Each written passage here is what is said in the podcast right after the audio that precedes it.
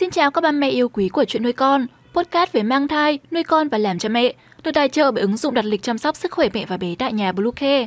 Hôm nay trong chuyên mục về mang thai, chúng mình hãy cùng nhau tìm hiểu gây tê ngoài màng cứng, tiêm thuốc đẻ không đau gây hại gì đối với sức khỏe. Chúng mình sẽ trở lại ngay sau đây. Các mẹ hãy tải ngay app Bluecare để đặt lịch tắm bé, điều dưỡng vú em, chăm sóc trẻ sơ sinh, xét nghiệm và điều trị vàng da cho bé tại nhà, nhắc và đặt lịch tiêm chủng. Ngoài ra thì Bluecare còn cung cấp các dịch vụ xét nghiệm níp lấy mẫu tại nhà, massage mẹ bầu, chăm sóc mẹ sau sinh, thông tắc tiết sữa, hút sữa và rất nhiều dịch vụ y tế tại nhà khác. Truy cập ngay website bluecare.vn hoặc gọi ngay hotline 24 trên 7 098 576 8181 để được tư vấn cụ thể các mẹ nhé. Các bà mẹ thân mến, phương pháp đẻ không đau đang ngày càng được các bà mẹ lựa chọn cho chuyến vượt cạn của mình. Vậy thì phương pháp này có hại gì đối với sức khỏe hay không? Ba mẹ nhớ bấm theo dõi trang và đừng bỏ qua video này nhé. Trước tiên hãy cùng tìm hiểu có nên gây tê ngoài màng cứng hay không. Có nhiều bà bầu thắc mắc, có nên chọn phương pháp gây tê ngoài màng cứng để không đau hay không? Nếu áp dụng phương pháp này thì một liều thuốc tê sẽ được tiêm qua ống thông vào khoang ngoài màng cứng. Và cơn đau chuyển dạ sẽ được giảm hẳn sau 10 phút và tác dụng giảm đau sẽ kéo dài từ 45 đến 70 phút. Việc gây tê ngoài màng cứng cho phép sản phụ nhận biết cơn gò tử cung và vẫn trải qua quá trình dặn đẻ bình thường. Do đó mà việc có nên tiêm hay không phần lớn phụ thuộc vào nhu cầu của sản phụ. Vậy thì phương pháp để không đau này gây ra những biến chứng nào đối với sức khỏe? Mặc dù đây là phương pháp mang lại những lợi ích tuyệt vời giúp hỗ trợ quá trình sinh sản, tuy nhiên thì phương pháp này vẫn tiềm ẩn nhiều biến chứng và gây ra những ảnh hưởng xấu tới sức khỏe. Thứ nhất là mẹ sẽ bị tụt huyết áp. Đây là biến chứng thường gặp nhất khi gây tê. Và trong trường hợp sản phụ xuất hiện triệu chứng buồn nôn sau khi gây tê, cần theo dõi chặt chẽ. Nếu xuất hiện hiện tượng hạ huyết áp thì cần được xử lý kịp thời. Thông thường sẽ được điều trị bằng dịch truyền và thuốc co mạch. Ảnh hưởng thứ hai là ức chế lên cao. Một số trường hợp do sử dụng lượng thuốc tê lớn ở ngoài màng cứng có thể dẫn đến hiện tượng mất cảm giác ở phần ngực, chi phối các cơ quan thần kinh điều khiển hoạt động của cánh tay, thậm chí là gây ức chế hoạt động dây thần kinh cơ quan sườn. Nếu tình trạng chuyển biến xấu, sản phụ cần được đặt ống nội khí quản để thông khí và điều hòa huyết áp. Tiếp theo là trường hợp ngộ độc thuốc tê.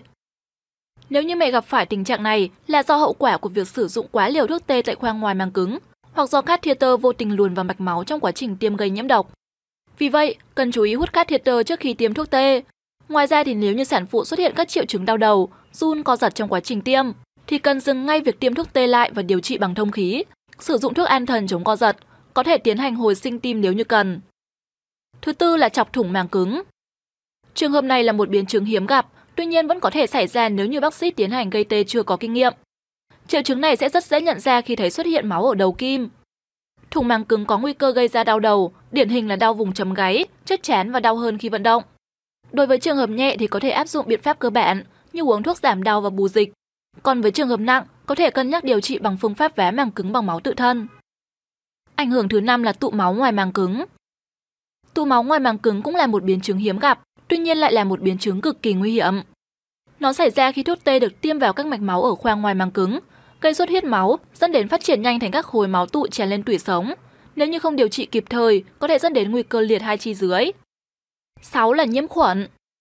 Khuẩn có thể xâm nhập vào khoang ngoài màng cứng nếu như quá trình gây tê không tuân thủ quy trình vô trùng. Cơ thể sản phụ khi bị nhiễm khuẩn có thể xuất hiện các biến chứng như sốt, bạch cầu tăng, nếu như không điều trị kịp thời có thể gây viêm màng não. Tiếp nữa là mất kiểm soát bàng quang. Sau khi gây tê ngoài màng cứng, bệnh nhân sẽ không có cảm giác khi bàng quang căng đầy nước tiểu, vì thuốc tê đã tác động đến các dây thần kinh xung quanh. Ống thông tiểu sẽ được đặt vào bàng quang của bệnh nhân giúp dẫn lưu nước tiểu và khả năng kiểm soát bàng quang của bệnh nhân sẽ trở lại bình thường ngay sau khi hết thuốc tê. Thứ 8 là ngứa da. Trong quá trình gây tê ngoài màng cứng, thuốc giảm đau kết hợp với thuốc tê thỉnh thoảng có thể làm cho da của bệnh nhân bị ngứa. Tuy nhiên thì tình trạng này có thể điều trị dễ dàng. Cuối cùng là buồn nôn. Bệnh nhân có thể cảm thấy buồn nôn hoặc nôn ói sau khi gây tê ngoài màng cứng. Nếu như huyết áp của bệnh nhân bình thường, thuốc chống nôn sẽ cải thiện tình trạng này. Như vậy, đây chính là biện pháp giảm đau hiệu quả nhất hiện nay đang được áp dụng. Tuy nhiên thì để hạn chế tối đa các biến chứng nguy hiểm có thể gặp, thì sản phụ cần phải xem xét lựa chọn các cơ sở y tế đảm bảo, uy tín để tiến hành phương pháp giảm đau này. Postcard hôm nay xin được khép lại tại đây. Chúc mẹ sẽ có một ngày thật vui vẻ. Xin chào và hẹn gặp lại.